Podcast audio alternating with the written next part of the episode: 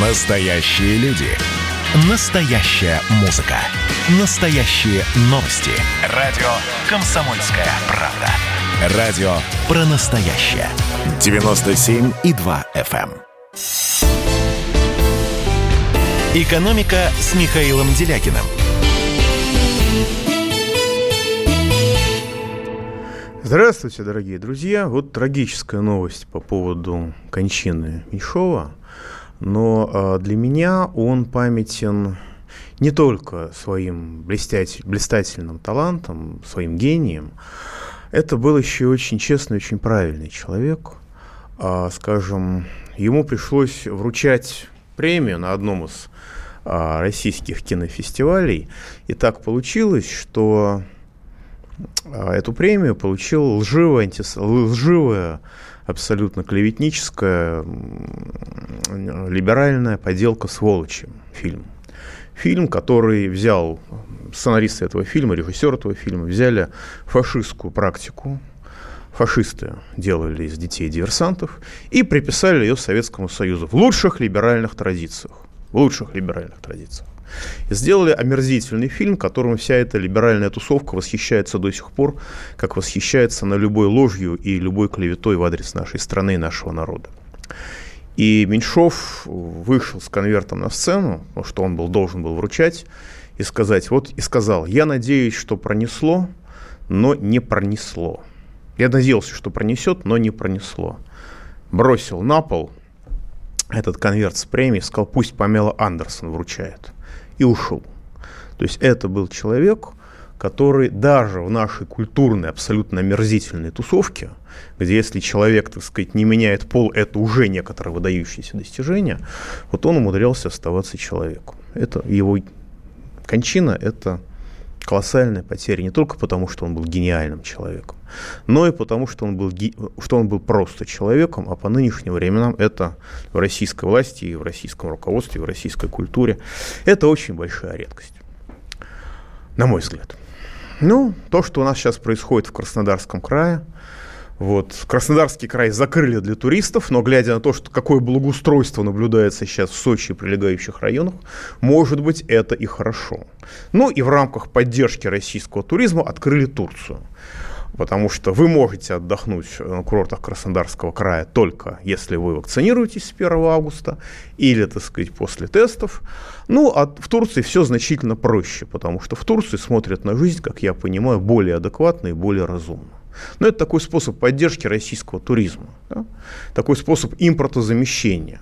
Может быть, для того, чтобы сэкономить на туристическом кэшбэке, не надо езжать в Краснодарский край, ну его, не надо туда ездить, езжайте в Турцию. Вот. И, в общем, несмотря на все мое критическое отношение к отдыху в этой стране после уничтожения нашего самолета, глядя на наше частично одичалое начальство, в общем-то, Похоже, что эта мера правильная. Езжайте отдыхать в Турцию. Нечего вам делать, к сожалению. Если, конечно, есть деньги. Ну и, наконец, э, случай, который меня просто восхитил. Потому что вот эта вот история с шампанским, это и Государственная Дума, и Совет Федерации, президент Путин, я их критикую достаточно много всех, но они преподнес, сделали мастер-класс того, как нужно обращаться на самом деле с западными партнерами.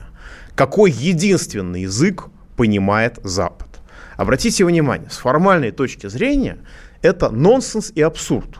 Да? Шампанское, которое произведено во Франции в провинции Шампань, да, то есть которая, э, в провинции, которая дала, дало название этому сорту шампанского, этому сорту вина, вот оно не может называться в России шампанским, если оно не советское, если оно не российское.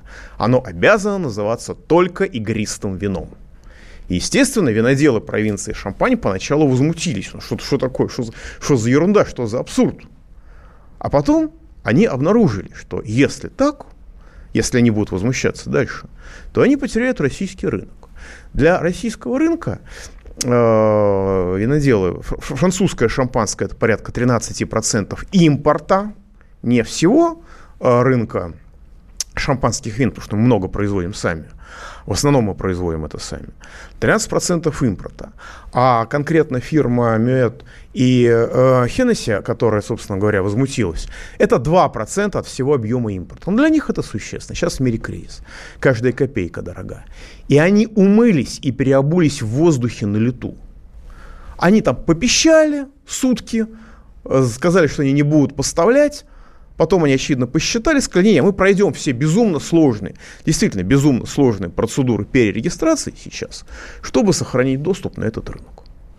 То есть мы имеем ограничение, которое введено российским государством, без всяких внешних провокаций, без каких-либо серьезных обстоятельств. Просто мы решили, что шампанское теперь будет называться напиток не из провинции шампань, где его изобрели, а только из Российской Федерации. А напиток с провинции Шампань пусть называется игристым. То есть мы ввели ограничения, ну, скажем так, крайне уязвимо с формальной логической точки зрения. Но мы сказали, что те, кто не подчинится нашим правилам, потеряют деньги, потеряют наш рынок. И когда эти западные партнеры увидели, что истерика не срабатывает, и действительно может так получиться, они как зайки умылись и пошли, и пошли исполнять предписания. То есть любой разговор с Западом с позиции логики, он контрпродуктивен.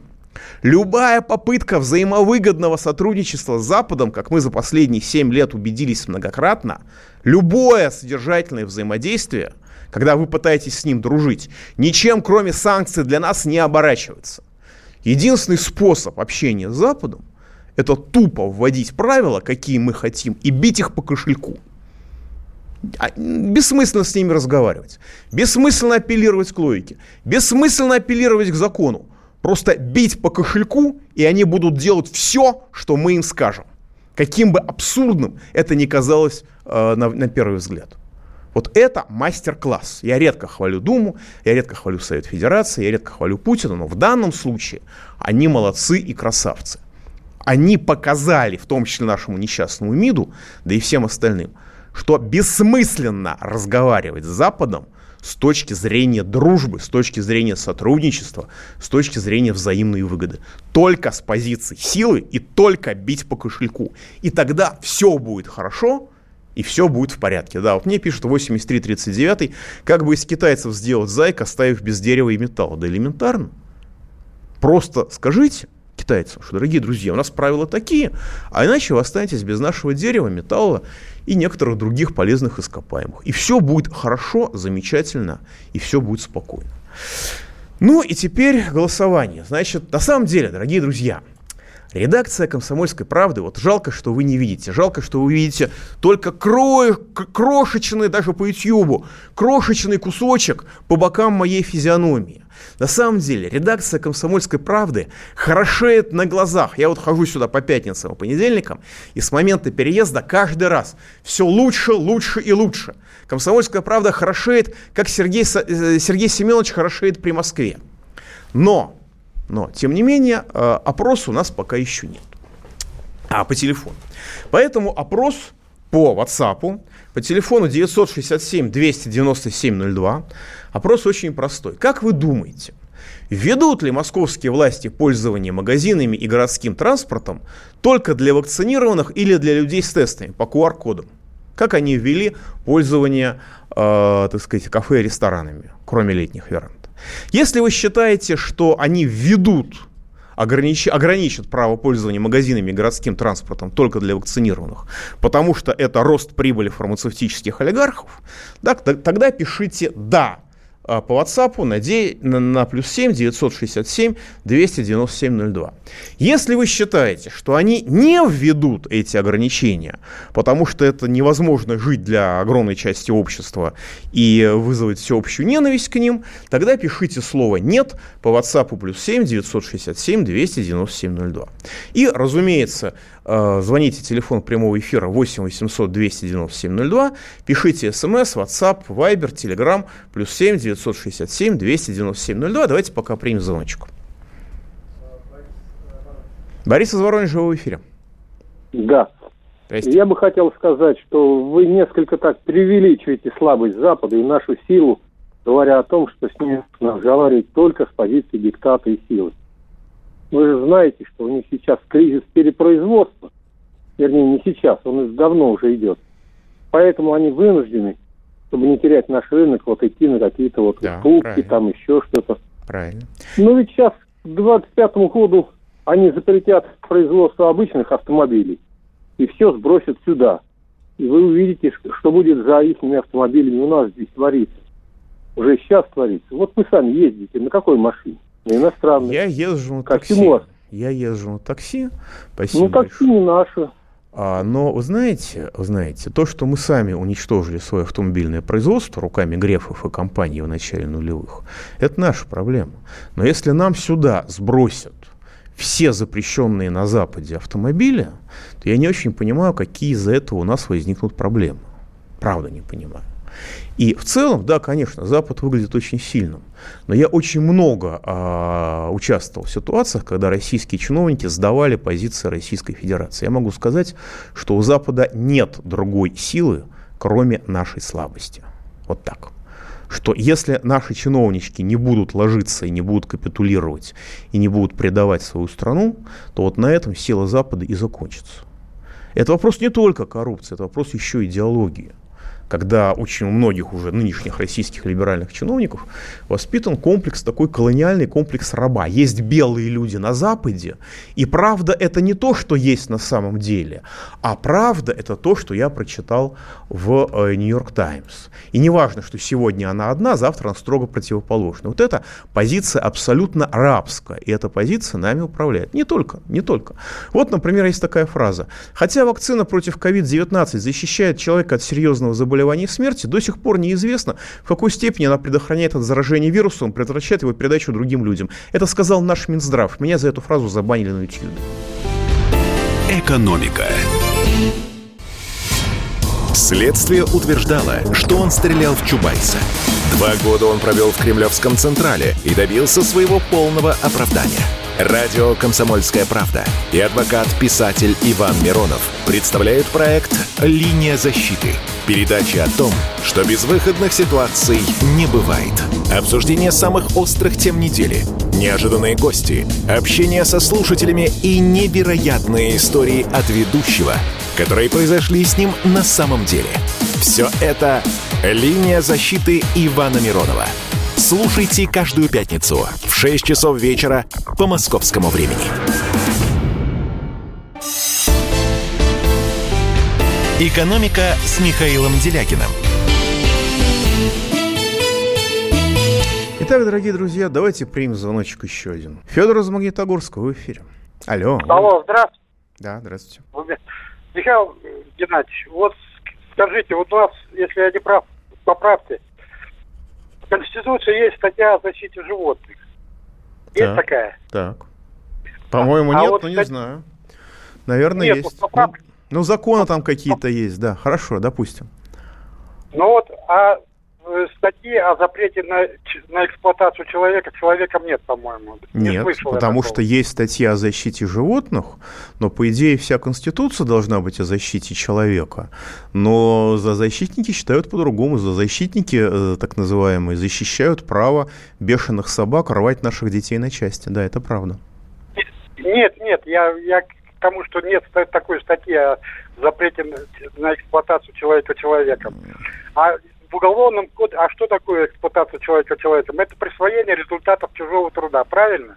Так. Это суть капитализма. Так. Э, в Уголовном кодексе есть статья за присвоение чужого имущества. нет, за присвоение... нет, нет, нет. В Уголовном кодексе есть статья за присвоение чужого имущества в нарушении действующего законодательства. Это очень существенно.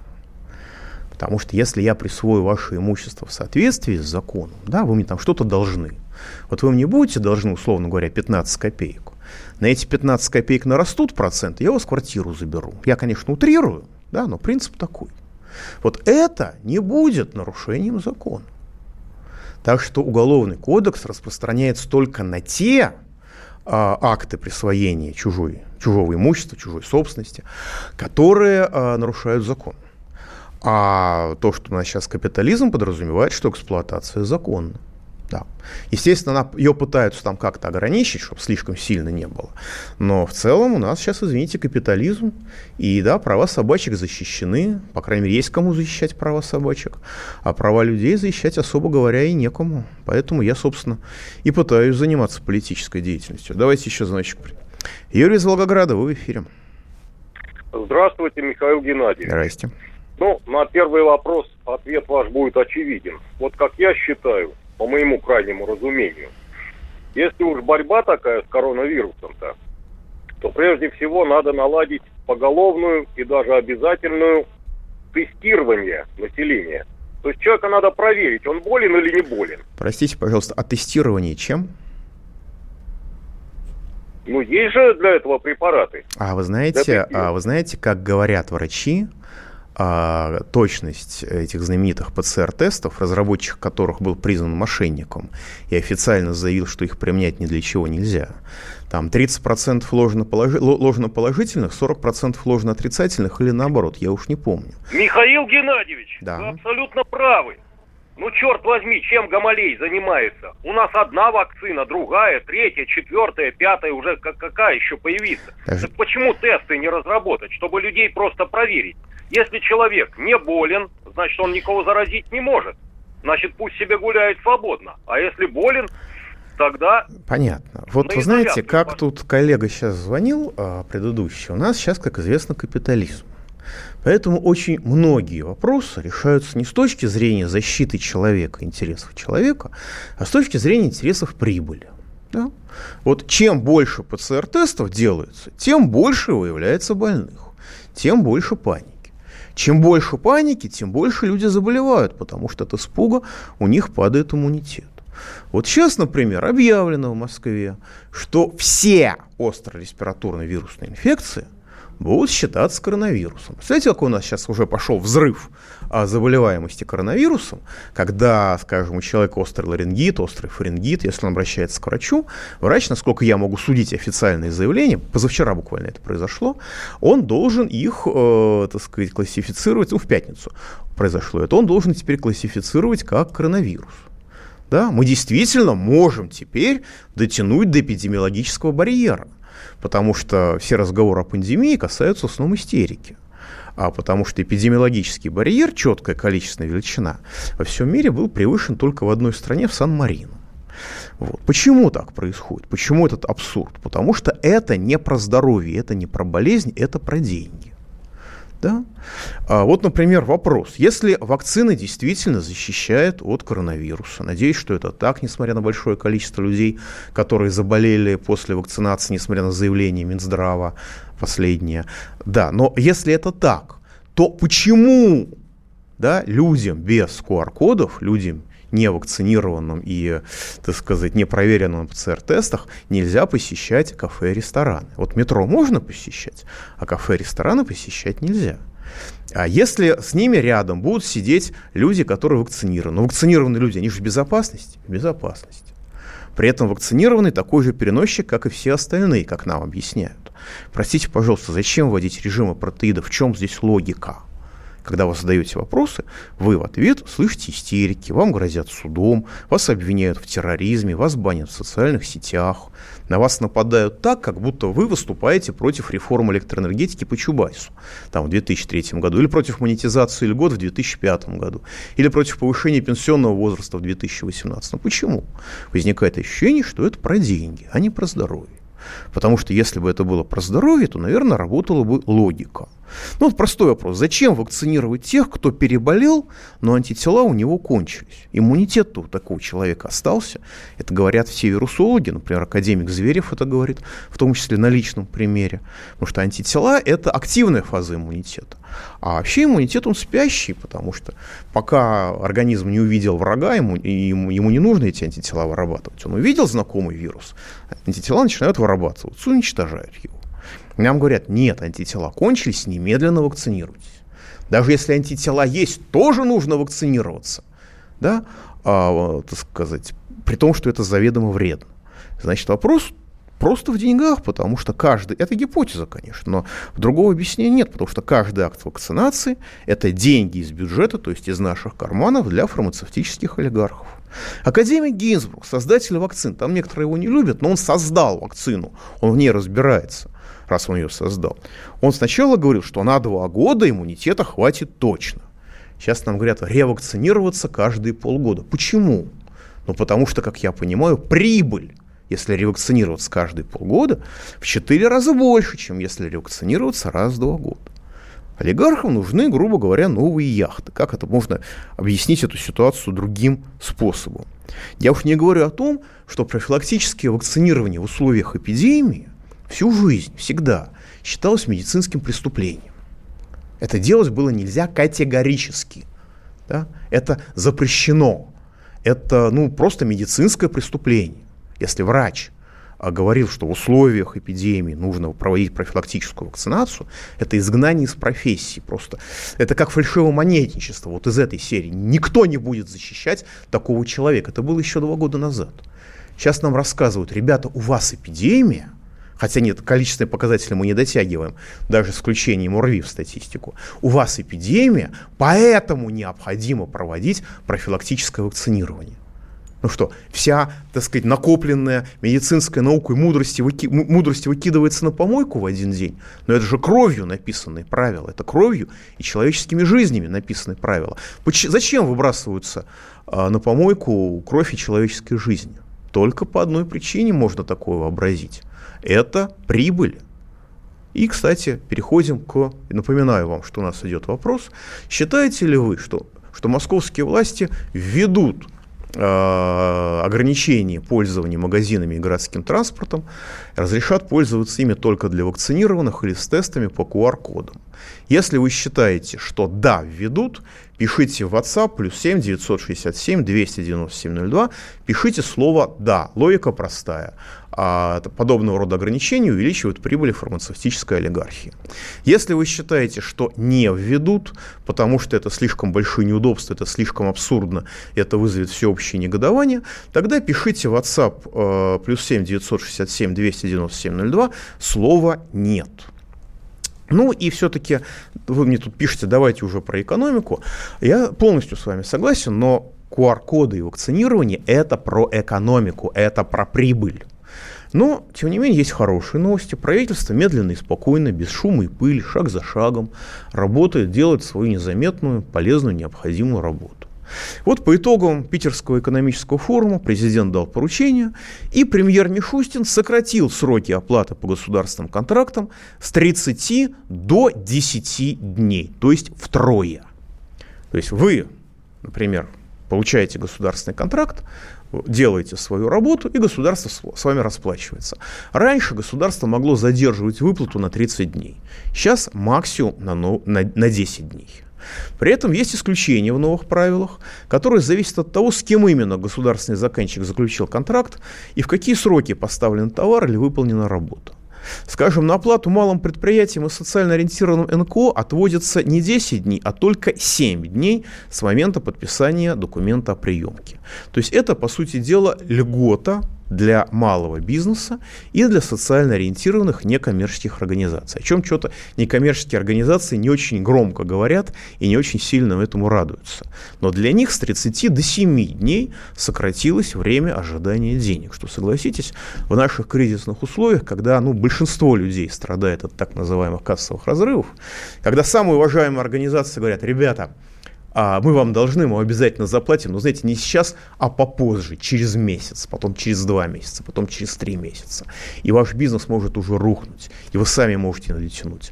Вот эта ситуация, вот эта ситуация, она устраняется решением премьера Мишустина, и, в общем, эта ситуация позитивная. Пауза будет короткой, не переключайтесь. Горбачев уже давно не у власти, но все эти годы идет суд над ним судят жестоко, приговоры выносят размашистые, безапелляционные. Нередко расстрелять. И некоторые готовы лично этот приговор привести в исполнение. Здесь нет равнодушных. Судить Горбачева легко, понять его трудно. Так кто же он, Михаил Сергеевич, созидатель или разрушитель? Слушайте аудиосериал «Однажды в Советском Союзе». Невероятная история Горбачева. С понедельника по среду в 10 часов вечера по московскому времени. «Экономика» с Михаилом Делякиным. Итак, дорогие друзья, продолжаем опрос. Ведут ли московские власти, как вы думаете, пользование магазинами и городским транспортом только для вакцинированных или с тестами по QR-кодам, как сейчас это введено в отношении кафе и ресторанов. Если вы считаете, что да, введут, потому что это повышает прибыли фармацевтических корпораций через вакцинирование, через форсирование вакцинирования, тогда на WhatsApp плюс 7 967 297 02 пишите слово «да». Если вы считаете, что нет, не введут, потому что это абсурд, это крайне осложнит жизнь людей, нанесет больше ущерба, чем любой коронавирус и вызовет всеобщее негодование, тогда пишите э, в WhatsApp э, плюс 7 967 297 02, пишите слово «нет», а мы пока примем звоночку. Николай из Белгорода, вы в эфире. Добрый вечер. Вечер. Михаил Геннадьевич, у меня к вам такой вопрос. Да. Вы очень часто говорите о том, как не надо делать. Э, не нужно прививаться, не нужно... Нет, я не говорю, что не нужно прививаться. Я этого не говорю. Я а говорю, что каждый человек... Нет, я говорю, что каждый человек должен сам принимать об этом решение. Его нельзя к этому принуждать. Нет, ну, во Сегодняшняя ситуация вы... – это медицинский эксперимент, по сути дела, и каждый человек имеет право сам решать, ставить на себе эксперимент или не ставить. Ну, а, а вот принуждать с точки зрения государства, что должно сделать государство для того, чтобы остановить эпидемию? Ну, во-первых, все, что э, делается, неправильно. Нет, делается отнюдь не все, что делает, не делается неправильно. Во-первых, нужно перестать употреблять термин эпидемия, потому что эпидемиологический порог не превышен. Это первое. Второе. Необходимо заняться профилактикой. А, я не могу даже назвать название профилактических лекарств, а, потому что это запрещено законом помогать друг другу. Да? Но, скажем, у нас нет никаких мер, нет никаких действий и нет никакой пропаганды профилактики, которая а, обеспечивает как бы основную часть э, э, здоровья общества. Второе. Второе. А, необходимо переписать стандарты Минздрава по лечению, да, для того, чтобы сердечникам не, не, так сказать, не приписывали лекарства, которые им недопустимы, которых могут убивать. Об этом врачи говорят достаточно широко. И для того, чтобы протокол лечения зависел от изменения состояния больного, а не осуществлялся механически, как об, вне зависимости от того, что происходит с больным. Как об этом тоже говорят врачи профессиональные. Ну, хотя бы вот так. Да? А дальше а, лечить по симптомам. Это правильно. Но список симптомов можно было бы за последние полтора года зафиксировать один общий. И прекратить, извините, коронабесие.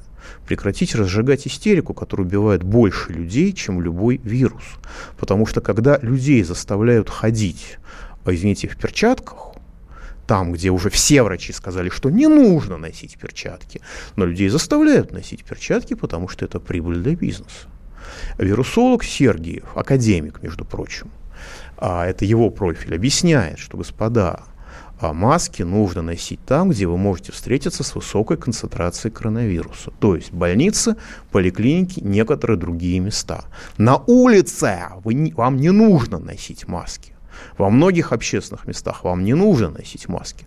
У нас закрывают а, даже спортплощадки, были попытки вообще людей сгонять с лавочек, потому что, видите на лавочках передается коронавирус. В метро он не передается и так далее.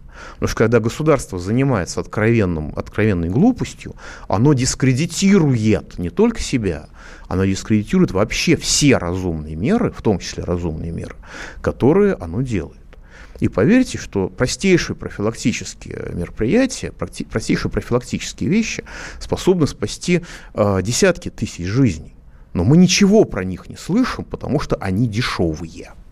Да? Давайте примем звоночек. Светлана из Ростова-на-Дону, в эфире. А, добрый, добрый день, Михаил. Вы знаете, ведь коронавирус и все остальное это следствие. Ведь надо посмотреть спектр болезней у человека, что было. В основном легкие, сердце, значит, надо было лечить это. Нужны профилактории, как раньше были, санатории. Вот этим надо заниматься, а не вакцинами, понимаете, ну... которые продвигают. А сейчас знаете, что еще делает? Приходит э, человек на прием в поликлинику, а врач настаивает, чтобы вколоть ее не да. проверяют, да, можно да. или нельзя. И одна мне женщина говорит, да почему? Я говорю, да потому что ей за это платят. Вот и все. Она хочет побольше денег. Ей плевать на пациента, вы понимаете? Вот в чем дело. Поэтому нужно восстанавливать эти э, санатории, профилактории и лечить первопричину, а не следствие. Это следствие, понимаете? То, что уже до этого прививки делали, до этого таблетками кормили.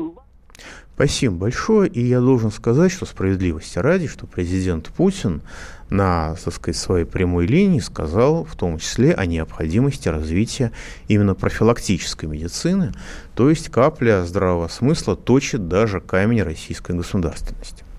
Ну и возвращаясь к другим хорошим новостям, правительство Мишустина все-таки продолжает работать. И еще одно направление поддержки, которое оно реализовало, это субсидии малому и среднему бизнесу при закупке российского программного обеспечения.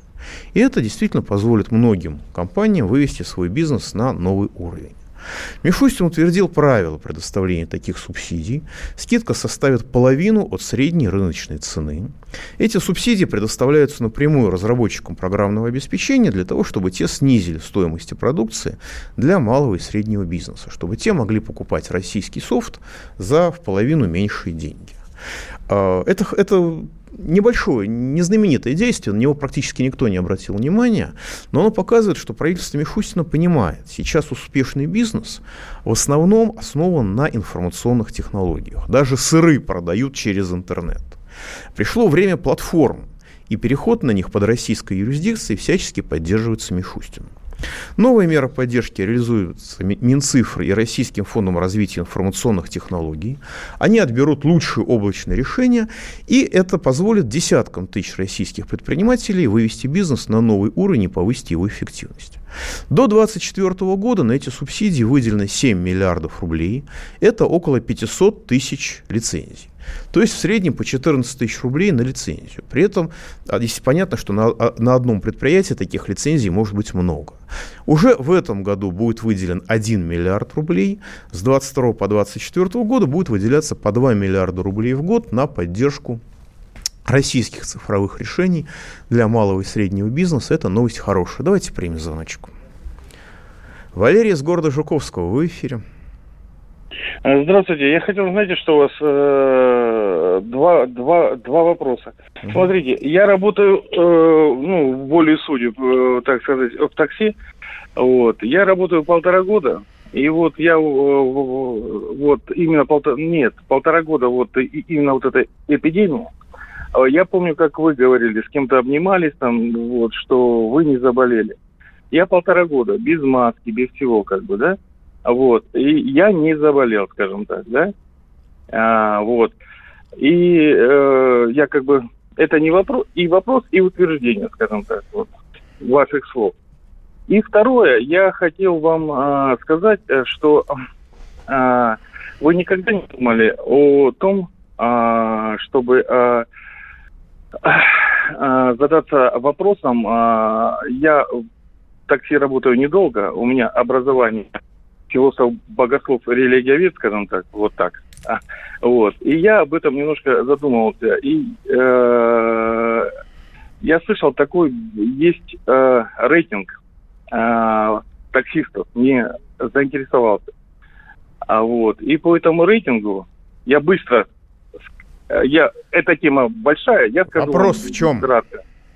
Вопрос в том, что э, я прав или нет в том, что можно не заразиться, и в том, что рейтинг, э, можно оценивать э, рейтинг Путина по э, таксистам. Все.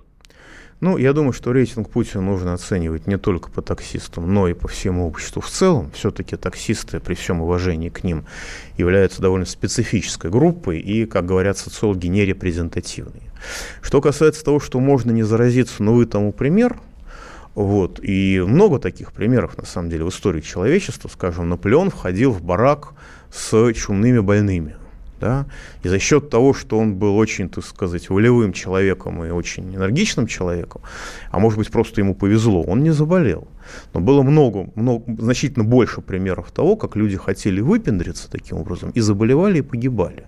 Просто о них э, забывали быстро, потому что люди помнят исключения из правила, а не сами правила.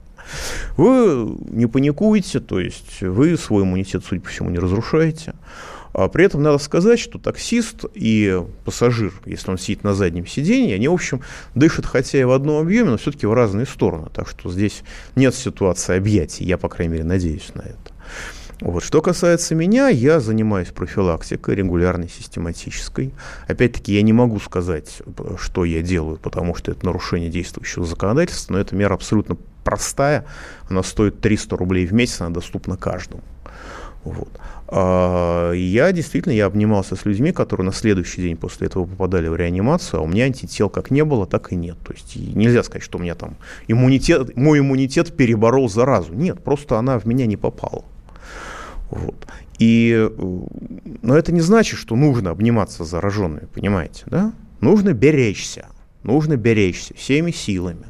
Но нельзя подвергаться панике, нельзя убивать себя – из страха перед коронавирусом. Потому что когда огромное количество людей заболело коронавирусом как? Пожилые люди закрываются от страха наглухо в четырех стенах, и им родственники раз в неделю привозят еду в пакетах.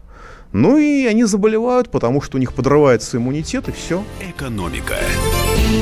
Мы тут порт-ячейку организовали, «Бычью России» называется. Я секретарь, это мой актив. А вы кто такие? Он пришел на радио «Комсомольская правда». Каждый понедельник в 6 часов вечера Дмитрий Гоблин-Пучков с толком, расстановкой и старым добрым сарказмом обрисовывает слушателям обстановку в стране и мире. Руководитель этого шапито, массовик-затейник Зеленский, он никто. Это даже не петрушка, насаженный на руку. Гражданин Байден, который публично называет президента Российской Федерации убийцей, тоже как-то, на мой взгляд, немножко не в себе вызывают изумление коммунисты, которые стоят с монархистами, нацистами, гомосексуалистами. Вас-то что туда принесло? Я могу понять, чего хотел Владимир Ильич Ленин. Полного изменения общественного строя. Вот это вот действительно серьезная задача. Каждый понедельник в 18.00 по московскому времени. Подключайтесь. Гоблин плохого не посоветует. «Экономика» с Михаилом Делякиным. Да, дорогие друзья, мы тут много всего написали, но я просто говорю, что я, я совершенно не супермен. У меня было четыре истерических остановки дыхания в прошлом году, когда я, что называется, пропускал через себя э, всю информацию по разжиганию коронабесия, вот эта вот волна ужас, ужас, ужас, ужас, ужас, ужас. Мне много роликов присылали, в том числе врачи из красных зон, как умирают люди от коронавируса. Вот, так что я э, считаю, что беречься необходимо, да, беречься необходимо. Всеми силами заниматься профилактикой. Я не могу вам сказать, называть конкретные рецепты, потому что это запрещено законом. Да? Я не врач. Но те из вас, кто лишен доступа к медицинской помощи, могут зайти ко мне на сайт делягин.ру. Там нарисован на, на первой странице огромный, большой, красивый коронавирус. Тыкаете туда мышкой, и там есть, так сказать, квинтэссенция самых разных рецептов, самых разных врачей, которые работают. Давайте примем звоночку. Александр Саратова в эфире. А, здравствуйте. В чем, по-вашему, причина отставки директора Высшей школы экономики? Спасибо. Там был грандиозный скандал. А, его заместительница а, в телеграм-каналах советовалась с гадалкой о разного рода циничных вещах, в том числе политических вещах, и все это выплыло. При этом она была ему не только заместительницей, но находилась с ним в достаточно близких отношениях, насколько можно было понять по тексту. И скандал был слишком грандиозным. Вот. И вообще пришло время, э, как я понимаю, оздоровлять эту замечательную структуру, потому что когда-то это была высшая школа экономики, потом ее звали Вышка, потом ее звали в ШЕ, а сейчас ее все чаще зовут просто в ША. При этом у них действительно очень хорошие, они очень хорошо учат а, вопросам внешней политики. Это примерно уровень ГИМО, с моей точки зрения, то есть чуть повыше по отдельным вопросам. Они очень хорошо учат естественным наукам, так что ее нужно оздоровлять. И я надеюсь, что процесс оздоровления, он, в общем-то, начнется. Итак, мы подводим итоги голосования. Вы знаете, э, примерно 50-50. 49% полагает, что московские власти введут пользование магазинами и городским транспортом только для вакцинированных или с тестами по QR-кодам, потому что а, это приведет к повышению прибыли фармацевтических олигархов через вакцинацию.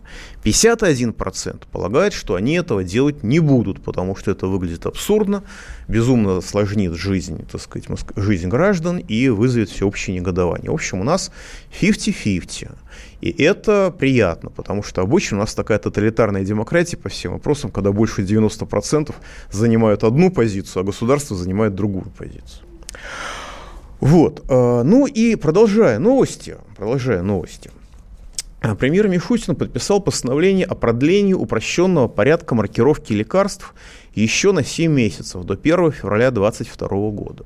Надо сказать, что упрощенную маркировку лекарств ввели в начале ноября прошлого года, как тогда думали, до полной готовности всех участников отрасли. Причина продления э, официально названа повышенный спрос на лекарства и сложная эпидемиологическая ситуация. Сегодня, сейчас действует упрощенный порядок, он будет действовать до 1 февраля следующего года, по которому аптеки дистрибуторы лекарств не должны дожидаться от поставщиков подтверждения приемки лекарств, чтобы выпустить эти лекарства в продажу. Система маркировки автоматически подтверждает такую информацию. Это устраняет лишнюю бюрократическую процедуру, ускоряет операции с препаратами и, соответственно, снижает риски возникновения дефицита лекарств. То есть я думаю, что еще немножечко подумают, и этот упрощенный порядок маркировки лекарств сделают основным и базовым. Потому что, ну, как бы, зачем дожидаться, когда есть автоматическое подтверждение? А, правда, с 1 июля упрощенный порядок больше не распространяется на медикаменты, которые вводятся в Россию из-за рубежа, но здесь нет никаких оснований для паники, потому что, как в правительстве Мишустина пояснили, этот функционал перестать быть востреб... перестал быть востребован компаниями. За последние три месяца им воспользовались всего лишь дважды. Ну, в связи с туристическим сезоном премьер Мишустин провел встречу с, генератором, с новым генеральным директором Аэрофлота Михаилом Полубояриновым. И он еще раз подчеркнул важность льготных перелетов на Дальний Восток. Потому что дешевые авиабилеты дают возможность людям для путешествий и отдыха. А для Дальнего Востока это критически и крайне болезненно значимо.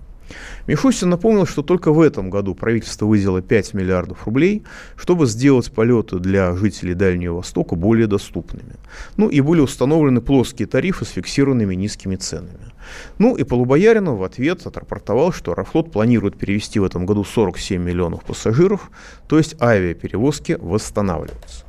При этом э, государство не забывает и о стратегических направлениях, о сложных действиях. Скажем, премьер Мишустин утвердил план действий по деятельности России в Антарктике. А в перечень э, намеченных мер вошли модернизация экспедиционной инфраструктуры, проведение комплексных научных исследований, охрана окружающей среды, что очень актуально для Антарктики, и повышение квалификации участников экспедиций. Для полярников запланировано создать новый зимовочный комплекс на станциях Восток и Мирный, а на станциях Русская и Новолазеревская, Новолазеревская планируется реконструировать объекты инфраструктуры. Всего план содержит более чем 50 мероприятий, которые укрепят позиции России в антарктическом регионе, придадут новый импульс исследованиями. Ну и чего греха таить, у нас впереди гонка не только за Арктику, но и за Антарктику тоже. И к этой гонке нужно быть готовыми, и вообще-то желательно ее начинать раньше всех остальных, для того, чтобы прибежать э, к финишу раньше всех. Ну и, наконец, сегодня заканчивается двухдневная рабочая поездка премьера Мишустина в Екатеринбург. А поездка приурочена к выставке «Напром-2021», потому что в рамках сессии «Гибкое производство. Максимальная адаптация» Мишустин выступил и вручил национальную промышленную премию индустрии. Надо сказать, что гибкое производство – это самое главное, что есть сейчас. В условиях непредсказуемых изменений – когда самая привычная деталь вдруг может внезапно оказаться для вас недоступной, когда то, что, ну, грубо говоря, как писал один писатель, а, каждое, каждое утро нужно начинать с проверки гравитационной постоянной. Будущее принадлежит не только социальным платформам, которые правительство Мишустина поддерживает через, так сказать, решения для отечественного малого бизнеса, цифрового, но и гибкому, гибкому производству, которое может производить практически все, что угодно на одних и тех же станках, на одних и тех же поточных линиях, просто их нужно переналаживать. Вот эта вот высочайшая гибкость производства – это и есть главный залог конкурентоспособности на сегодняшний день в промышленности. И очень хорошо, что наше правительство это понимает. На самом деле поездка была очень солидной. Мишустина сопровождают министр промышленности и торговли Мантуров, министр здравоохранения Мурашко, министр экономического развития Решетников и министр финансов Антон Силуанов. Вот то, что министр финансов сопровождает премьер-министра, это очень серьезно и с точки зрения официального протокола тоже, потому что показывает, что, в общем-то, Министерство финансов перестало перестает быть самостоятельным центром власти. Ну и надо сказать, что визит Мишустина принес горожанам практическую пользу. Перед ним власти Екатеринбурга на 10 дней раньше обещанного открыли Бебелевский мост, движение по которому было частично ограничено из-за капремонта еще с апреля месяца. Так что иногда поездка премьера, э, вне зависимости от решений, которые принимаются в ходе этой поездки, оказывается крайне выгодной просто по факту. Ну и власть, решение калининградского губернатора Алиханова, которое нужно приветствовать всеми силами, через три месяца начнет действовать запрет, как минимум на один год, для гастарбайтеров работать таксистами, пекарями и преподавателями. В условиях экономического кризиса это крайне полезная, крайне своевременно, крайне разумная вещь. И я надеюсь, что примеру Калининграда последует вся остальная Российская Федерация. Это вопрос выживания. Это вопрос сохранения этнокультурного баланса. Пауза будет короткой, не переключайтесь. Экономика.